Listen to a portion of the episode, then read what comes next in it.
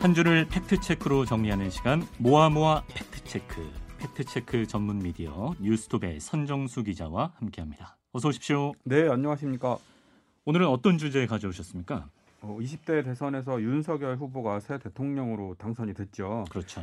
그래서 윤석열 공약 체크를 준비해봤습니다. 어, 뉴스톱에서 현 정부에 대해서도 공약 계속 추적을 해왔다면서요? 이 예, 그 세계 각국의 그 fact check 미디어들이 네. 그 선거 공약이 얼마나 이행되고 있는지 뭐 이런 걸 체크하는 사이트들을 갖고 있어요. 뭐 네. 그래서 뭐 어, 트럼프 미터, 오바마 미터 뭐 이런 것들이 있었거든요. 어, 뉴스톱은 문재인 미터를 어, 문, 문재인 정부 대선 공약 어. 이행 평가 사이트 문재인 미터. 예, 문재인 미터를 매년 평가를 해왔고요. 그 앞으로는 예. 윤석열 미터. 이제 이제 윤석열 미터로 어, 바꿔서 5년 동안 예 진행을 할 예정입니다. 그렇군요. 예.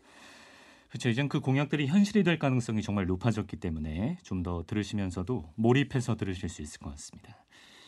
자, 윤석열 당선인 어떤 공약들이 있었죠? 어, 어 국민의힘 대선 공약집을 살펴봤는데요. 제목이 공정과 상식으로 만들어가는 새로운 대한민국 이렇습니다. 네. 국민의힘은 대선 10대 공약으로 가장 먼저 코로나 극복, 긴급 구조 및 코로나 이후 상황에 대응 계획이죠.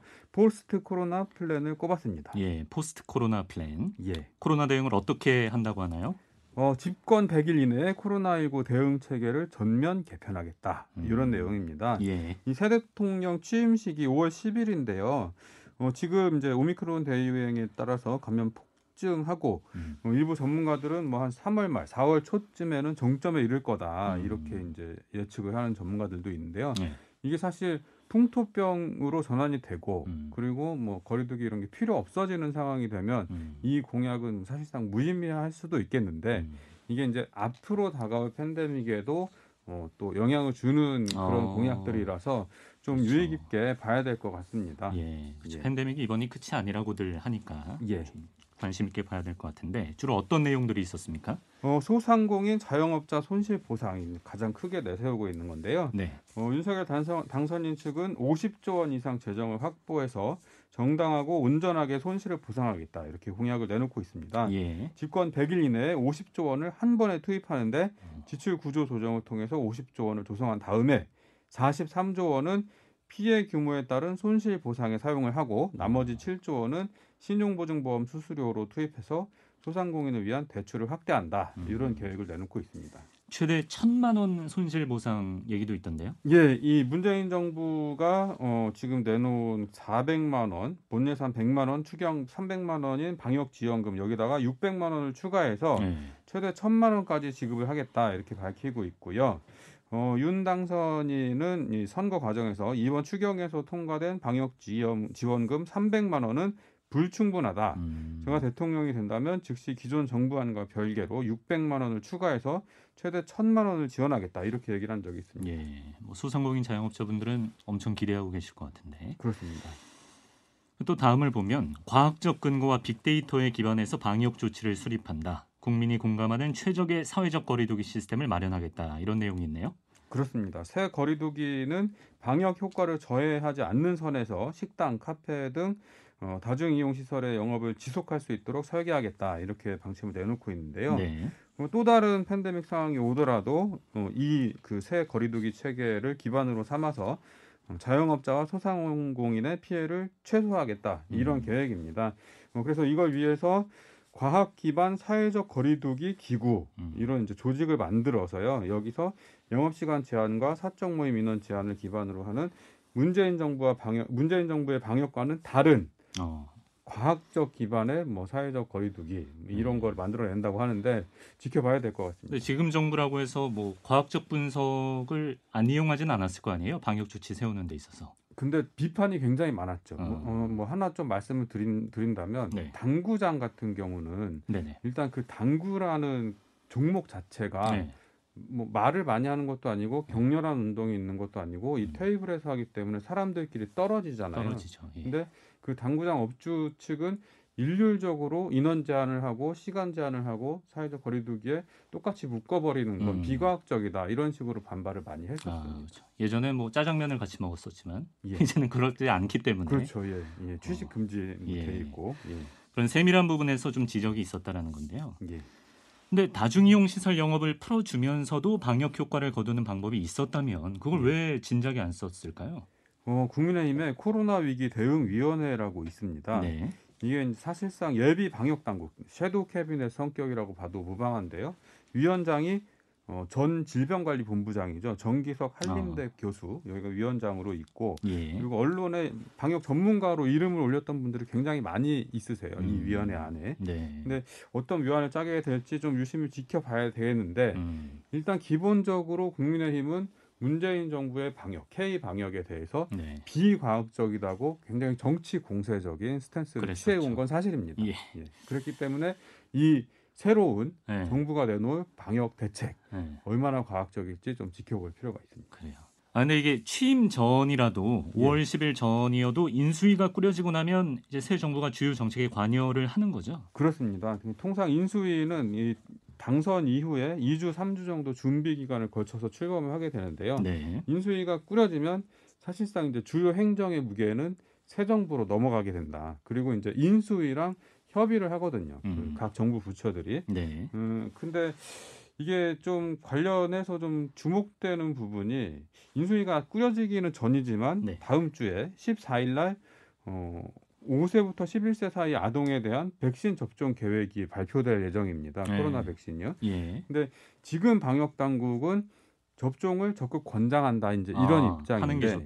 예, 국민의힘 코로나 대응 위기 대응 위원회는 네. 굉장히 반대를 하는 입장입니다. 아. 그래서 어떻게 결론이 날지 좀 어, 주목됩니다. 네, 5살에서 11살 아동에 대한 백신 접종 이 예. 건에서부터 부딪힐 수가 있다. 그렇습니다. 아, 이 식품의약품안전처는 지난달 23일 이, 이 연령대에 대한 화이자 백신을 품목 허가했습니다. 그러니까 국내에서 접종해도 된다 이런 음. 식으로 이제 허가를 했는데 네. 어, 이 국민의힘 코로나19 위기 대응 위원회에 참여하는 인사들은 이 청소년 백신 접종에 음. 대해서 굉장히 부정적인 인식을 갖고 있습니다. 음.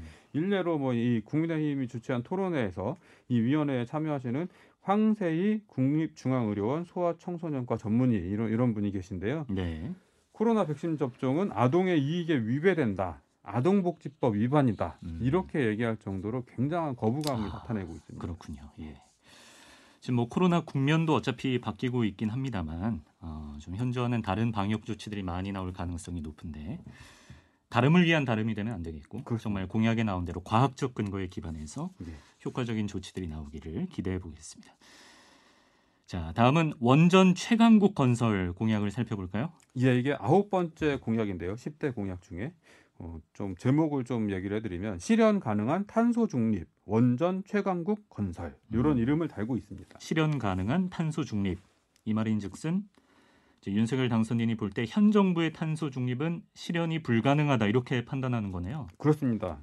전 세계는 기후 위기에 대응하기 위해서 탄소 중립 목표를 세우고 정책을 추진하고 있는데요. 네. 우리나라도 어, 작년에 2050 2050 탄소 중립 위원회가 주도해서 2050년까지 탄소 배출량과 흡수량을 상쇄시켜서 영으로 만드는 시나리오 넷제로 시나리오를 발표했는데요. 네. 석탄 발전을 줄이고 점진적으로 원자력 발전도 줄여서 줄어드는 발전량을 재생 에너지로 충당하겠다. 이게 이제 문재인 정부의 에너지 전환 정책인데요. 음, 어, 윤석열 당선, 당선인 측은 이걸 실현 가능하지 않다고 아. 보는 거죠. 이유는요? 어, 이건 어떻게 보면 결단의 영역으로 들어가는데요. 네. 그러니까 문재인 정부는 주력 전원, 그러니까 음. 주력 발전원을 재생에너지로 전환시켜 가겠다. 네, 이제 네. 이런 그 결단을 내린 거고요. 예. 어, 윤석열 정부는 주력 전원은 원자력 발전으로 음. 쓰겠다. 이렇게 결단을 내린 거죠. 그러면 원자력 발전소가 앞으로 늘어나게 되나요? 그럴 가능성이 커 보입니다. 오. 어, 윤 당선인은 신한울 3, 4호기 건설 즉시 재개 이걸 공약을 했는데요. 이게 그 경북 울진군의 어, 신한울 3, 4호기 음. 원자력 발전소 두 기인데 네. 어, 1,400메가와트급 대형 원전입니다. 근데 예. 어, 문재인 정부가 집권한 다음에 사실상 취소 수순을 밟고 있었는데요. 아. 이걸 이제 되살리겠다. 되살리겠다. 예, 이렇게 얘기를 하고 있는 거죠. 어, 이미 취소된 원전들도 있지 않나요? 그렇습니다. 이명박 박근혜 정부 때 삼척하고 영덕에 신규로 원전을 계획하겠다는 계획이 있었는데요. 예. 어, 2011년 후쿠시마 사고 이후에 주민 반대가 거세졌습니다. 음. 그래서 이제 그 주민들끼리 투표해 갖고 뭐 굉장히 반대도 높게 나오고 그랬거든요. 예. 근데 문재인 정부 출범과 함께 이 신규 원전들은 백지화된 상태입니다. 음. 근데 이거를 윤석열 정부에서 다시 추진하려고 할 가능성도 있습니다. 그래요. 예. 근데 예, 그 원전 건설, 뭐 원전뿐만 아니라 뭐 네네. 신재생 에너지, 뭐 온갖 발전 시설, 발전 시설뿐만 아니라 그냥 네. 뭐 어떤 시설이 들어온다고 하면 안 지역- 좋아하시죠? 예, 지역 주민들이 굉장히 반대하는 여론이 많거든요. 이걸 예. 주민 수용성이라고 하는데 아, 이걸 극복하는 것이 이 새로운 원전 확대 음. 이 공약에 뭐좀 그걸 실현한다고 하면 그게 예. 과제가 되겠군요. 그렇습니다. 예. 자 그리고 이번 대선판을 가장 뜨겁게 달궜던 이슈인데 지금 뭐 여성가족부 직원들이 노심초사 전전긍긍하고 있다 이런 보도들이 있더라고요. 여성가족부 폐지 이거는 어떻게 되겠습니까? 어, 선거 이후에도 이제 감론을박이 계속되고 있는 상황인데요. 네. 여성 운동계는 지금이라도 늦지 않았다. 여가부 폐지 공약을 철회해 달라. 네. 이렇게 얘기를 하고 있는 상황인데 국민의힘 뭐 하태경 의원 이런 분들은 음, 어, 여성가족부 폐지는 공약 재조정 대상이 아니다. 음, 잘라 말하고 있습니다. 네. 뭐 국민의힘 핵심 지지 세력으로 급부상한 20대 남성을 향한 대표 공약 이런 음. 성격이라서 뭐 쉽게 어떻게 할, 할 수는 없는 것 같습니다. 선거 레이스 내내 워낙에 부각됐던 사안이기 때문에 그렇습니다. 그대로 뭐 돌려담기는 힘들 것 같다는 건데 예. 여성가족부를 없애겠다는 주장이 애초에 왜 나왔는지 좀 다시 한번 짚어주신다면? 어, 일단 20대 남성들이 각종 여성 우대 정책으로 역차별을 당한다. 이런 인식이 굉장히 크게 자리 잡고 음. 있습니다. 네. 근데 이걸 어, 국민의힘 이준석 대표가 이슈화를 한 거죠. 이슈를 선점해서 우리가 20대 남성들 당신들 마음을 알아줄 테니까 우리한테 음. 표를 주십시오.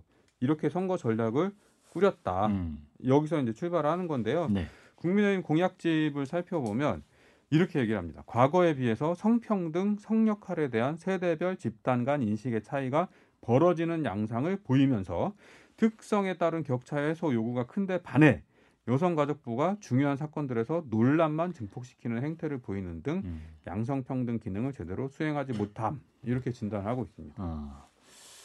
근데 여성 가족부잖아요. 네, 그러니까 여가부에서 여성 정책 말고도 뭐 가족 정책, 청소년 정책 여러 가지 업무들이 있는데 그런 어. 점에서 국민의힘도 고민이 좀 있는 것 같아 보이는데요. 네. 공약집에는 근본적으로 평등의식, 성폭력, 가정폭력, 아동 및 청소년 안전에 대한 교육 및 문화 확산 필요 이렇게 달아놨습니다. 아, 이건 네네. 이제 그 이 기능 자체를 근본적으로 부정을 하지를 않고 있는 건데요. 음. 이에 대한 해법으로는 가족을 보호하고 다양한 사회적 문제에 적극 대응할 수 있는 별도 부처를 신설하겠다. 이렇게 공약을 해놓고 있습니다. 네. 그러니까 이건 무슨 말이냐면, 예. 어, 우리가 공약한 대로 여성가족부를 해체할게. 네. 그리고 여성가족부는 해체됐습니다라고 한 다음에 네. 뭐 이름을 바꿔가지고 성평등 가족위원회 어. 뭐 이런 식으로 다른 기구를 만들 수 그리고 있다. 비슷한 업무를 맡기고 예. 어, 그런 식으로 갈 가능성이 있다라는 거군요. 이제 민주당도 마찬가지지만 이번에 그 양당에서 생활 밀착형 공약들 번호 어, 매겨서 잔뜩 내놨잖아요. 예, 예. 그것도 계속 좀 추적해 주시면 좋겠습니다. 어, 알겠습니다. 예. 여기까지 뉴스톱의 선정수 기자와 오늘 살펴봤습니다. 고맙습니다. 예, 고맙습니다.